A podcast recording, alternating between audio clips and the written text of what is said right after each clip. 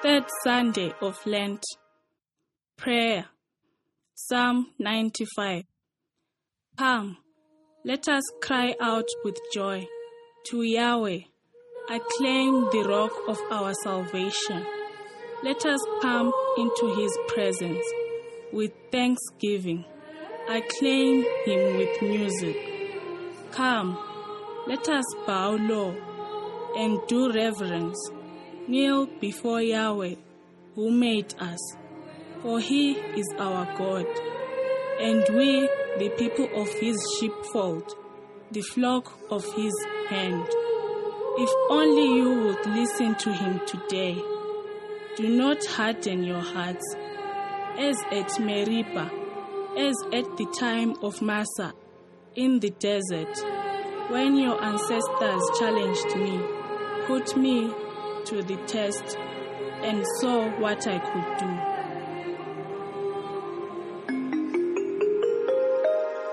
Reading the Word. First reading Exodus chapter 17. Tormented by thirst, the people complained to Moses. Why did you bring us out of Egypt? They said. Only to make us, our children, and our livestock die of thirst. Moses appealed to Yahweh for help. How am I to deal with these people? He said. Any moment they will stone me. Yahweh then said to Moses, Go on ahead of the people, taking some of the elders of Israel with you. In your hand, take the staff with which you struck the river, and go. I shall be waiting for you there on the rock at Horeb. Strike the rock, and water will come out for the people to drink. This was what Moses did, with the elders of Israel looking on. He gave the place the names Massah and Meribah because of the Israelites' contentiousness and because they put Yahweh to the test by saying, Is Yahweh with us or not? Second reading Romans chapter 5. So then, now that we have been justified by faith, we are at peace with God through our Lord Jesus Christ. It is through him, by faith, that we have been admitted into God's favor in which we are living and look forward exultantly to God's glory. Hope will not let us down because the love of God has been poured into our hearts by the Holy Spirit which has been given to us. When we were still helpless at the appointed time, Christ died for the godless. You could hardly find anyone ready to die even for someone upright, though it is just possible that for a really good person, someone might undertake to die. So it is proof of God's own love for us that Christ died for us while we were still sinners. Gospel John chapter 4 On the way, he came to a Samaritan town called Sychar, near the land that Jacob gave to his son Joseph. Jacob's well was there, and Jesus, tired by the journey, sat down by the well. It was about the sixth hour. When a Samaritan woman came to draw water, Jesus said to her, Give me something to drink. His disciples had gone into the town to buy food.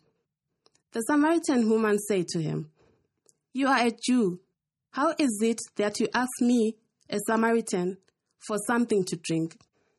Jews, of course, do not associate with Samaritans. Jesus replied to her, If you only knew what God is offering and who it is that is saying to you, Give me something to drink, you would have been the one to ask, and he would have given you living water.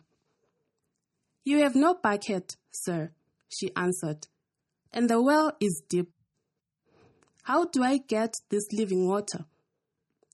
Are you a greater man than our father Jacob, who gave us this well and drank from it himself with his sons and his cattle? Jesus replied, Whoever drinks this water will be thirsty again, but no one who drinks from the water that I shall give will ever be thirsty again. The water that I shall give will become a spring of water within, welling up for eternal life. Sir, said the woman, give me some of that water, so that I may never be thirsty or ever come again to draw water. Our fathers worshipped on this mountain, though you say that Jerusalem is the place where one ought to worship.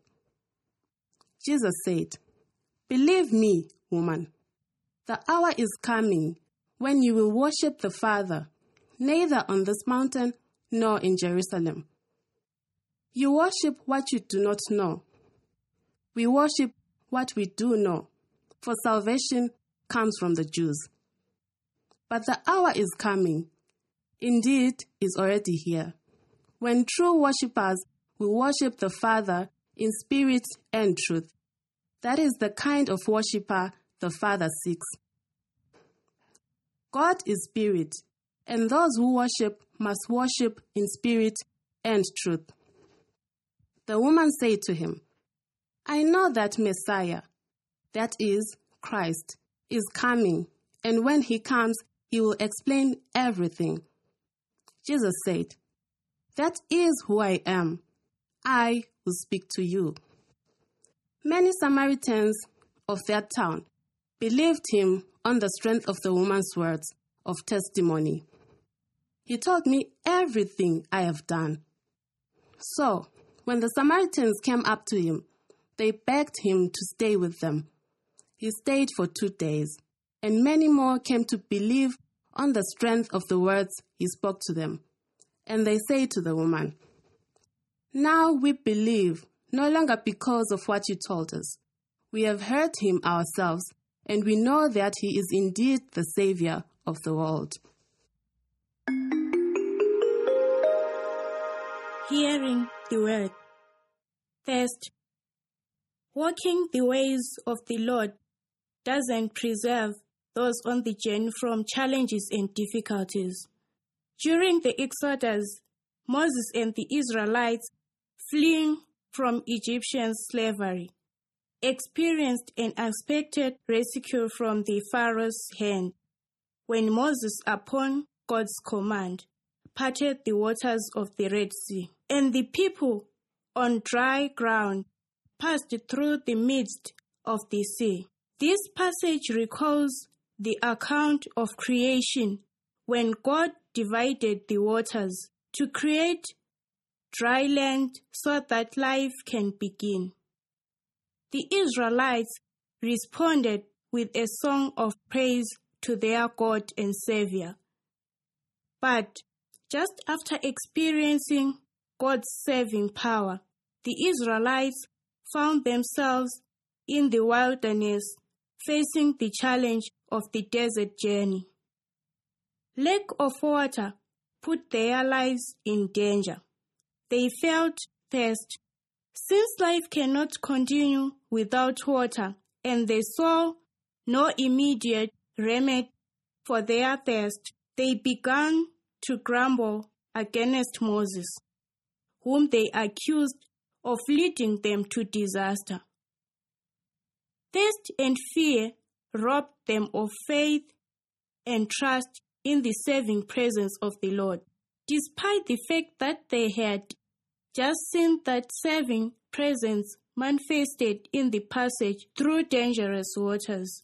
The Israelites lacked not only water, but above all, lacked faith in God, who accompanied them.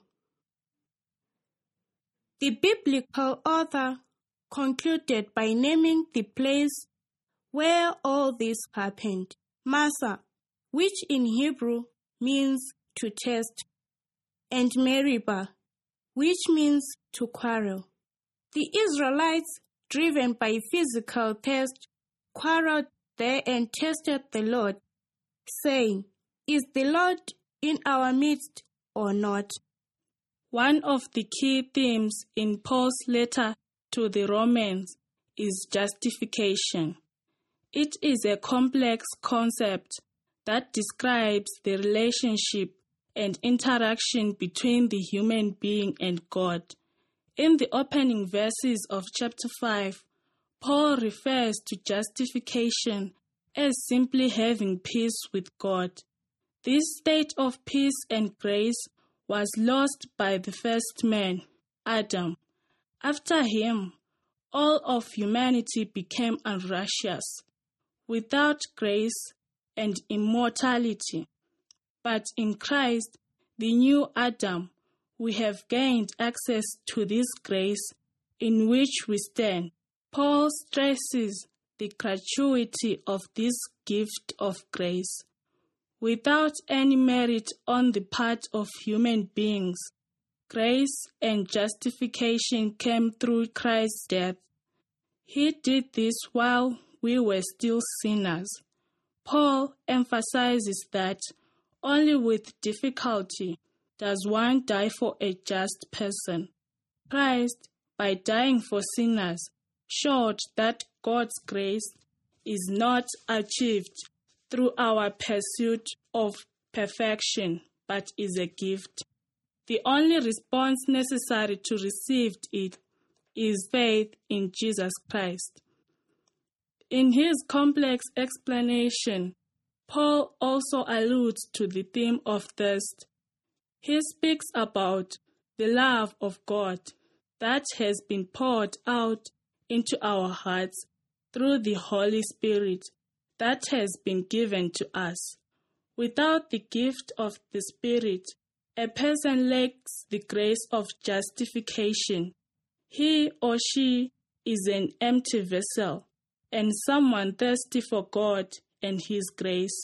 This thirst, this void, can only be satisfied and filled by Christ, who raises a person to the state of grace. That state of dignity for which God originally created humanity, receiving Christ through faith, satisfies our inner thirst for God. The story in chapter 4 is located at Sychar, a town in the region of Samaria. Despite many differences, the Samaritans had much in common with the Jews. They also believed in one God and waited for the Messiah. Yet, because of a long and difficult history between these two peoples, they were sworn enemies. They even avoided coming into contact with one another. Still, Jesus approaches a Samaritan woman with the request for a drink. Doing this, he crosses many taboos, the barrier of religious separation, which was strictly observed, and the gender divide, which forbade association with women in public. He destroys these barriers and divisions with a simple petition Give me a drink. Jesus' thirst is not physical. On the cross, he cried, I thirst. But his real thirst was to fulfill the scripture by his death. John chapter 19. Obviously, his thirst in our story is not for water. Jesus thirsts for the woman's faith. The dialogue between the two takes place on two levels. Jesus, the one who initially asked for water, became the one to offer the water. Water, the main subject of the conversation, initially means the natural water, a liquid which drawn from the well or spring was called the living water, different to the rainwater stored in underground cisterns, which was not fresh. However, water quickly comes to have spiritual meaning. Jesus' words, the water you offer satisfies thirst forever and is the source of eternal life.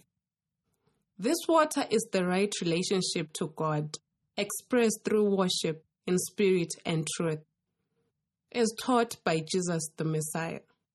The Samaritan woman recognized that and in a petition, say, Give me this water, enabled Jesus to offer her himself as the one who can quench the human thirst for God permanently. The woman correctly recognized Jesus as the Messiah who will tell us everything. In recognizing him as the true representative of God, her thirst was quenched. Moreover, her testimony to others led to them have their own thirst satisfied because they came to believe in Jesus. The Samaritan's thirst for God was satisfied through accepting Jesus as the one who is the Messiah and truly the Savior of the world. There is a thirst for God and longing for a life of dignity that is written in every human heart. As it was with the Israelites in the wilderness, this thirst is felt especially in the time of distress and insecurity and can lead us in the wrong direction away from God. This thirst can only be quenched by Jesus. He offers the living water welling up to eternal life. Through him comes the gift of the Holy Spirit, who, according to Paul, pours God's love into our hearts, filling them with grace. The answer to our thirst lies in approaching Jesus to be filled with God's grace. He is the Messiah who came to teach us about God's ways and thus give us water to satisfy our thirst. He is also the one who, through his death, offered us the grace of justification which can satisfy our thirst for eternal life. The only thing required from us is faith that enables us to reach for that living water and satiate our thirst for God and life. With our thirst thus quenched, we will have no difficulty singing joyfully with the psalmist who called upon the Israelites to sing joyfully to the Lord, to cry out to the rock of our salvation. Listening to the Word of God. One of the basic things that archaeologists look out for when they set out to study places where human beings have lived is the availability of water. This is because water is a primary substance that informs the decision of settlers in their choice of a particular locality. Indeed, the search for water is a relentless one. In some rural parts of Africa and Asia, women have to walk long distances in search of water and to carry it in pots or buckets on their heads. Indeed, water is life, and where there is no water, death rears its ugly head. Against this backdrop, one can appreciate the cry of the Israelites in the first reading. As slaves in Egypt, they did not lack water. Ironically, after crossing the waters of the Red Sea, they now stood in need of water. They could not hold their patience anymore and cried out to Moses. Why did you bring us up out of Egypt to kill us and our children and our cattle with thirst? Their cry for water in itself was not wrong. After all, who else could they cry out to in their need? However, their expressed inability to have confidence in the Lord in the face of this challenge became the major obstacle in their faith journey. The physical past of the Israelites can be transposed onto the spiritual plan where billions of human beings are in search of something that would quench their deepest spiritual thirst. Unfortunately, in this search, some have abandoned Jesus, the rock who provides living water, and dug for themselves boreholes that hold no water. In the process, some have fallen victim to fraudsters. False prophets who claim to have solutions to every problem have capitalized on this quest and built what looks like churches from the outside, but in reality are shrines for milking unsuspecting victims. Jesus in the gospel text offers himself as the water that can quench that deep thirst in every one of us. The Samaritan woman at the well with her jar is descriptive of each one of us in diverse ways. She went in search of that which can quench her thirst, and she found in Jesus the water that truly satisfies. There is an Akan proverb which says, It is the water that loves you that goes into your pot. Beyond the imageries of physical water and jar in the encounter between the Samaritan woman and Jesus is something that happens in any true encounter with the Lord. Paul describes it in these words God's love has been poured into our hearts through the Holy Spirit, which has been given to us. In Jesus, God pours his love into hearts that are thirsty and willing to be refreshed. Perhaps at this point in time in your life, you feel very dry inside. Maybe the jar of your heart is even broken and unable to hold any water. Jesus walks to each one of us today and says, Give me water. He asks this because he thirsts for our faith in him. Faith heals broken hearts and makes water to gush out of the rock to fill, refresh, and revive them.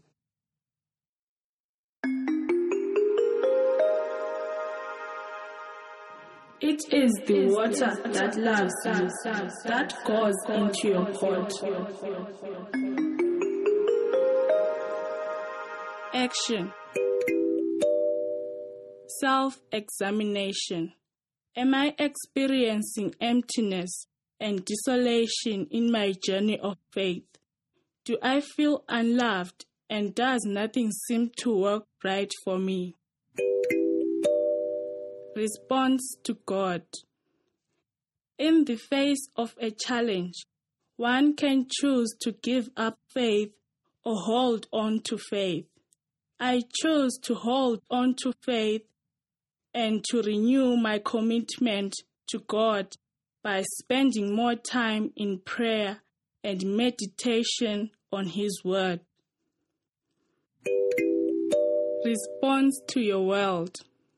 I will identify one spiritual practice that can help me satisfy my own spiritual thirst for God and practice it faithfully throughout this week. There are many people out there who want to give up on life. As a group, what steps can we take to search for such persons and, like the Samaritan woman, share with them our personal stories and experiences of Jesus Christ and thereby lead them to a renewed faith. Prayer. Lord Jesus, you are the giver of living water. You alone can satisfy my deepest need. I turn to you this day and humbly ask you to fill my heart with heavenly love. Amen.